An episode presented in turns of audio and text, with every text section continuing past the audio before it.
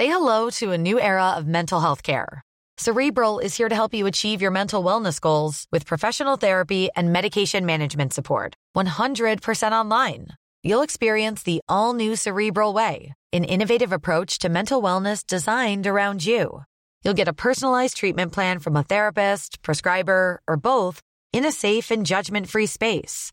Your cerebral therapist or prescriber will outline a customized plan with clear milestones along the way so you can get to feeling your best. With Cerebral, you're not alone in your mental health journey. We're here to empower you to live a fulfilling life.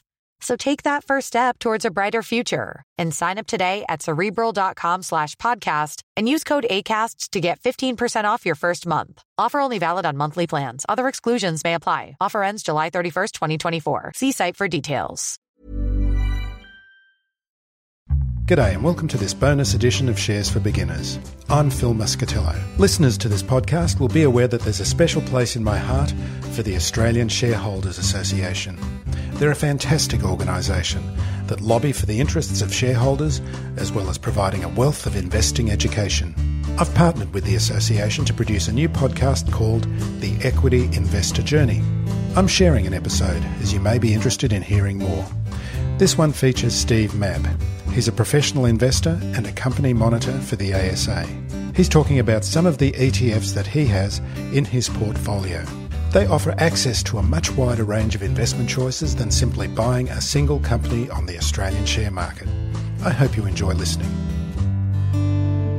having lived in the US for a while, I mean, identity theft is a huge problem over there, and there's lots of companies that are, you know, providing subscriptions for credit monitoring and identity protection and that kind of stuff. This is a pretty big problem, and you know, hopefully the companies that are in that ETF have a better chance than average, I think, of you know doing above average revenue over the next few years at least, as they try and help governments and companies and individuals combat, you know, the cybersecurity problem. Welcome back to the Equity Investor Journey, brought to you by the Australian Shareholders Association. I'm Phil Muscatello. Today I'm welcoming Stephen Mabb, who is a professional investor and an ASA monitor. G'day, Stephen. How's it going? G'day, Phil. Really well, thanks. How are you? Oh, I'm very excited about this new podcast.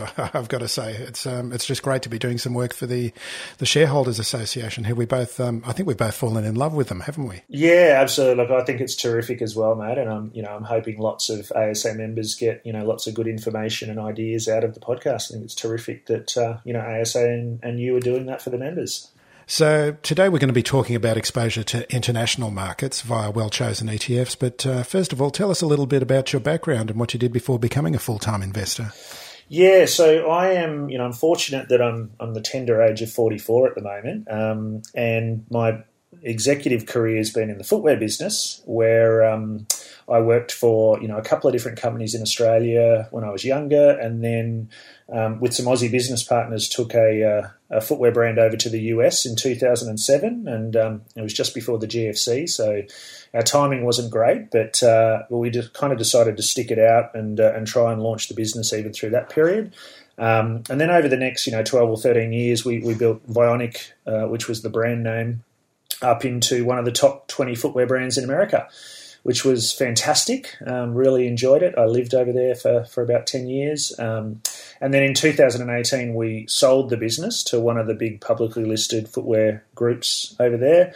Um, and that gave me, you know, a nice chunk of capital to, um, you know, to do something with. So for the last couple of years, I've, you know, basically become a full time investor and um, you know really focused on trying to learn as much as I can. And you know, ASA has been a huge part of that journey. I've you know learned a lot and been to lots of events with the Queensland team in particular. We've got a great team up here of conveners, Rima and Alison and Jill and Don and all the team. And um, I've been to lots of meetings and learned lots. And you know, I'm sure we'll continue to learn lots going forward. So, what was that first step that you took before you made your first investment? What did you do to um, keep yourself informed? Yeah, well, I'd, I'd, actually, you know, read Scott Pape's book, The Barefoot Investor book, and you know, learned some good stuff out of that. Um, and then I thought, oh well, you know, I, I, don't want to put all my money into the market straight away. I'll, I'll, start with you know little small amounts and just practice a little bit, so to speak, which is what I did. I you know made a few. Um, you know, stock picks and uh, kind of tracked how that was going, and then you know, as I kind of did more of that, I kind of built my confidence and saw how the results were were going as I was tracking it, and you know, just you know, then started to dollar cost average, I suppose, and put more money into the market each month. So, so yeah, ASA has been a huge part of that for me though, because I've learned you know so much from going to the meetings and talking to other members that you know I wouldn't have got there as quickly on my own, of course. Wise and opinionated.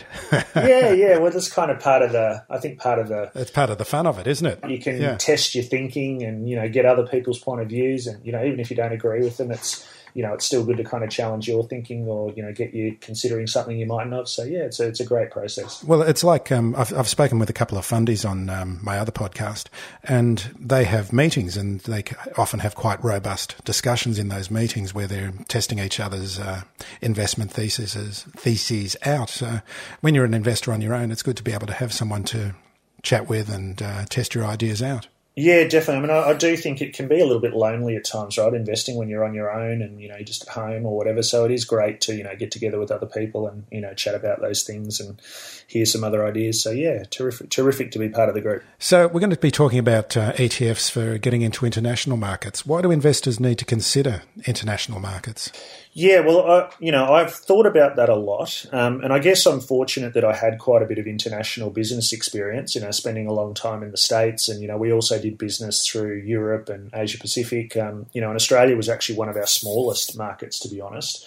Um, so I kind of learned a lot from you know doing business in those markets when I was in the footwear business, um, and then subsequently I've listened to you know what I think are some very smart people in Australia that focus on international um, equities and bonds, etc. Um, so I'd, I'd, been to some meetings and listened to those people and learned a lot. And uh, you know, I, I, think some of the some of the stats that really got me thinking were, you know, just the rate of growth that's projected in Asia in the next ten years. Um, you know, there's there's some pretty serious tailwinds behind, you know, particularly China and India. And in Australia, we get a lot of, you know, I think, you know, sometimes negative press about some of the Asian markets. But you know, when you strip away the populist type rhetoric and look into the, the numbers, you know, the demographics and the amount of growth that's projected in you know Asia Pacific, particularly in the next ten years, um, to me felt like uh, I wanted to at least have have some of my portfolio allocated there. Hamish Douglass from Magellan, you know, I've heard him talk several times about China. They've got a lot of their, you know, fund invested in Chinese companies or US companies doing business in China. There's another really smart lady I listened to at an ASA event, Dr. Mary Manning from Ellerston Capital, and she's a real expert on India. So I've listened to a few podcasts with her and learned a lot from her as well as hearing her at the ASA meeting. You know, that that just got me thinking that I, you know, I don't necessarily want to have all my money in Australia. I mean, I love Australia and we've got a great, you know, group of companies here too, but you know, about lots of people would have heard this, right? But I think it's about 40% of our markets made up of, you know, banks and miners. So I didn't want all my money allocated there. I, you know, I really wanted some of it to be in some of the, you know, the other types of companies that are changing the way the world operates that you just can't get, you know, directly in Australia. Well, for me, what really uh, brought it into focus was hearing a presentation from Emma Kirk from Magellan, where they were talking about a company like um, LVHM, which uh, investing through LVHM into the Chinese market. And, and um, I've actually had a good chat to Emma myself at um, oh, okay. at, a, at a meeting, and yeah, she's very knowledgeable. I yeah. went along to one of her presentations too, and yeah, I mean. Uh, Louis Vuitton, you know, Moët Hennessy, I think it is LVMH, right? And um, yeah, they're they're at the forefront of taking advantage of um, the you know the rising wealth and consumption that's happening in China. And you know, her and Hamish have both you know talked about um, pretty much a tripling of what they'd call the upper class in China. I think the projection is that you know there's 50 million people right there right now that can you know afford a Louis Vuitton bag, but it's projected to go to about 150 million in the next 10 years. And then the middle class, which is more kind of like an average Western style level of consumption, I guess, I think it's about you know 150 million people right now, and that's projected to go to 300 million. I might have those stats a little bit wrong potentially. It's just off the top of my head, but I know that yeah, that that kind of growth over 10 years is going to you know, assuming it plays out, or even if it plays out at half that rate, it'll still be a much higher rate of growth and consumption than we're going to see in probably lots of parts of the developed world or the Western world. So, um, so I, you know, I like having some exposure to some companies there, like Louis Vuitton and others that you know, are, hopefully going to take advantage of that growth. So it's not very difficult to get into international markets anymore because uh, you don't have to go and set up an account, but you can do it with an ETF that's available on the ASX. Exactly, yeah. So that's really how I've done it, Phil. And, um, you know, John Cowling, our great CEO at uh, ASA, he asked me to write uh, an article for Equity Magazine, which I did around this. So, you know, what, what we're talking today about, you know, I think there's an article in last month's, the, the March issue, and maybe another one coming up in April that cover cover these ETFs that I've been exposed to. Um, but yeah, that is the point, right? You don't have to directly, you know, trade in America or China or anything like that. You don't have to worry about opening, you know, international accounts and foreign currency and all that kind of stuff. You can get exposure to lots of these things using credible, you know, trustworthy ETFs that are listed on our ASX, and and, and that's how I've done it. I've basically built a por- portfolio of seven ETFs that are all, you know, some of them are indexes that track the, the really broad index, and then a few of them are themes that are, you know, t- trying to tap into some of the, um, you know, the growth stories in, in these areas above and beyond the index.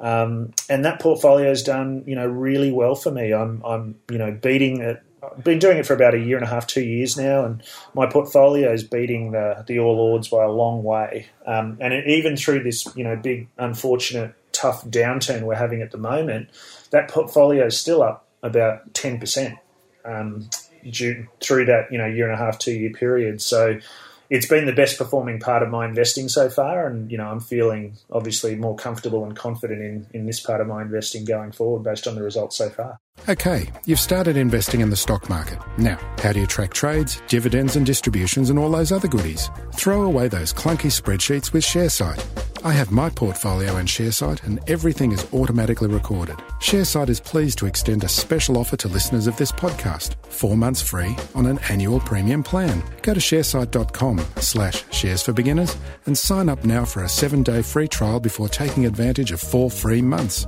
That's sharesight.com/slash Shares for Beginners. Introducing Wondersuite from Bluehost.com. Website creation is hard, but now with Bluehost, you can answer a few simple questions about your business and get a unique WordPress website or store right away. From there, you can customize your design, colors, and content. And Bluehost automatically helps you get found in search engines like Google and Bing. From step-by-step guidance to suggested plugins, Bluehost makes WordPress wonderful for everyone. Go to bluehost.com/wondersuite.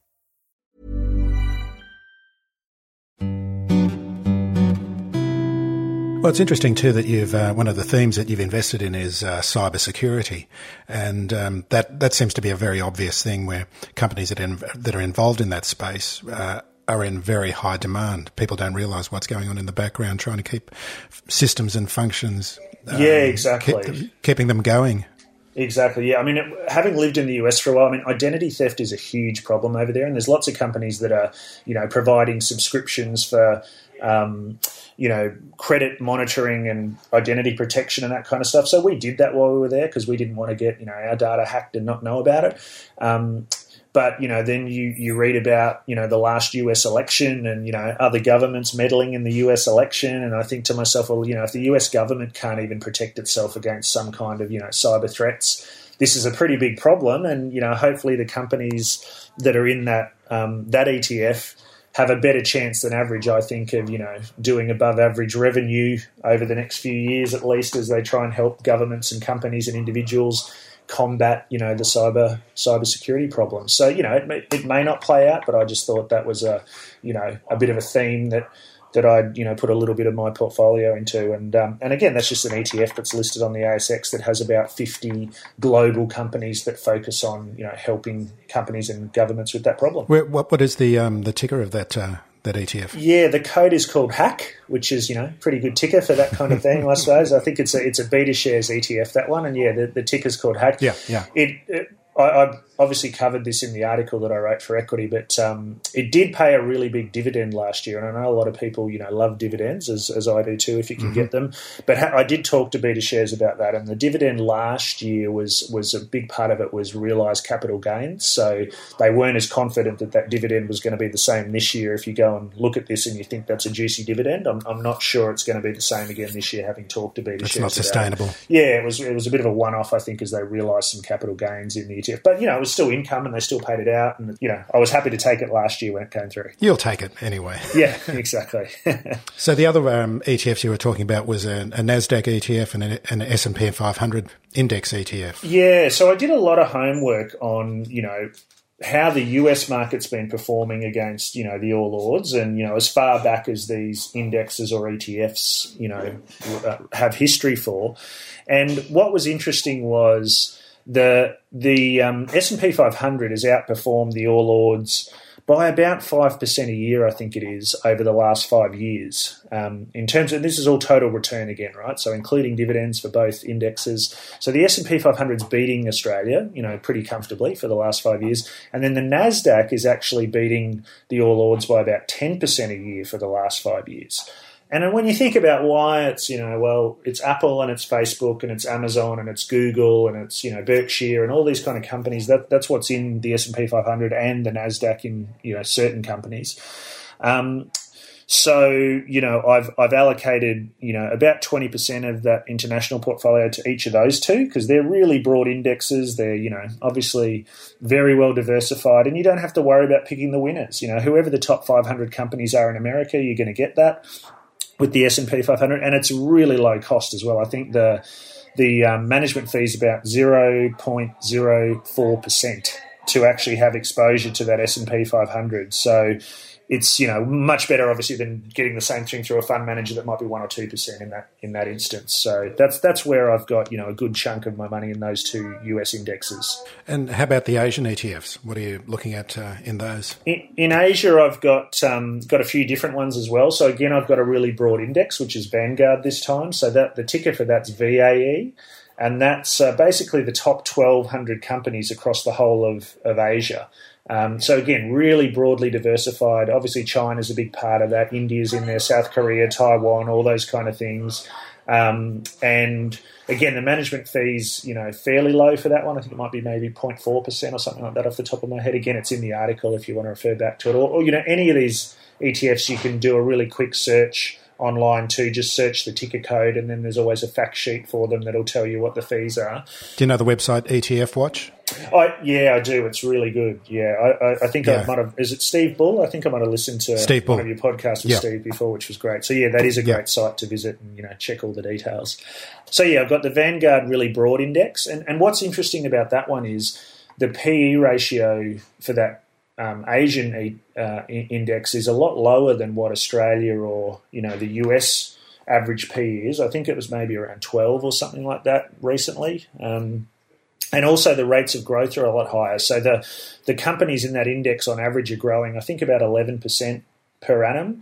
And the return on equity is really good too. I think it's around 14, 15% return on equity for those top 1,200 Asian companies as well. So it looks to me like it's really good value. I thought compared to you know the US or the Australian indexes that were a lot you know a lot pricier than that for the rate of growth we're getting. Um, so that's a big one. And then I have a couple of you know more themed ones again. So there's one called the ticker is called Asia, and that's basically the top 50 technology and IT companies in Asia and and it's the equivalent of the Facebook, the Microsoft, the Google, etc. So it's Alibaba and Tencent and Baidu and JD, um, some Indian technology companies as well. So so it really covers the kind of Asian versions of what we're all really familiar with in the US and Australia, um, and that that's held up really well actually through the the downturn we've been having too. It's not off anywhere near as much as the the um, developed indexes are. So, so I've been really happy with that, and I, I, think again, there's obviously good future growth prospects for companies that are in you know that part of the the economy. Um, and then another one that I have is called CNEW, is the ticker for that one. That's basically kind of the NASDAQ of China, if you like. So it's the top 120 companies specifically in China in the new economy. So it kind of excludes banks and miners and financials and stuff like that, and instead focuses on healthcare and IT, consumer spending, consumer discretionary type stuff. So, so again, that's done really well through the downturn as well. And um, you know, obviously there's risk in all of these things. You know, if things suddenly went bad in China or the government changed the rules or something, then of course you know you'd want want the option or you have the option to get out. But at the moment, my base case is that that's some good diversification for me, and that you know hopefully most of those themes are going to do as well or better than the All Ords does for me, and I want some of my money allocated there. So just before we sign off, you're an ASA company monitor. Who do you monitor? Who have you got in your sights at the moment? Yeah, so I am. I'm not um, an accountant by trade, you know, in, in any way, shape, or form. So uh, I've been trying to learn as much as I can about financial statements and accounting, and you know, it's obviously really important for my investing as well. I thought to, to know that stuff. Um, so yeah, I've, I've recently joined the company monitoring team, um, and uh, you know, going through the process of learning, you know, how all all that works. Um, so I worked with a couple of monitors that are already existing monitors up here in Queensland, Mike Sackett and, and Alan, um, on Technology One, um, which is one of the the really you know very high performing Australian companies over the last 10 years or so. Um, it's an enterprise software business out of Brisbane. So uh, I assisted Mike um, with with that one and, you know, obviously met with the, the team and then the uh, attended the AGM and all that kind of stuff. Um, and uh, and going forward, I'm hoping to uh, you know to monitor a couple of companies working with Fiona in, in head office um, that have recently been added to the ASX 200, and we're not currently monitoring um, because I have holdings in both of them. So so yeah, working with Fiona, and hopefully at some point we might be able to start monitoring Jumbo Interactive and EML, which are you know n- new entrants or newer entrants into the ASX 200 that we haven't covered before. And again, they're both based up here in Brisbane. So, um, so you look, it's a great process. The monitoring, you know, from a personal point of view, I'm learning you know plenty going through that process. But it's also one of the great value propositions I think that ASA offers, right? That we're out there talking to the largest companies in Australia, meeting with management, and then trying to represent retail shareholders, you know, in the right way with those uh, those companies. So I'm I'm really happy that ASA does it, and I'm trying to give back a little bit and help out there however I can. Yeah, keep them on the straight and narrow. Hey? Some of these companies need it, don't they? Yeah, they need, exactly. The, they need the right exactly. incentives. I mean, look, place. hopefully most of them are good, but when they're off track, it's good to have someone like ASA to, you know, at least give them pause for thought and uh, and hopefully challenge them on some of the things they, they're doing that might be good for us. Stephen Mabb, thank you very much for joining me today. Thanks very much, Phil. My pleasure, and yeah, appreciate all the hard work you're doing. This podcast is for information and educational purposes only. It isn't financial advice as we don't know your personal financial situation, so you shouldn't buy or sell any investments based on what you've heard here. Any opinion or commentary is the view of the speaker only. This podcast doesn't replace professional advice regarding your personal financial needs, circumstances, or current situation.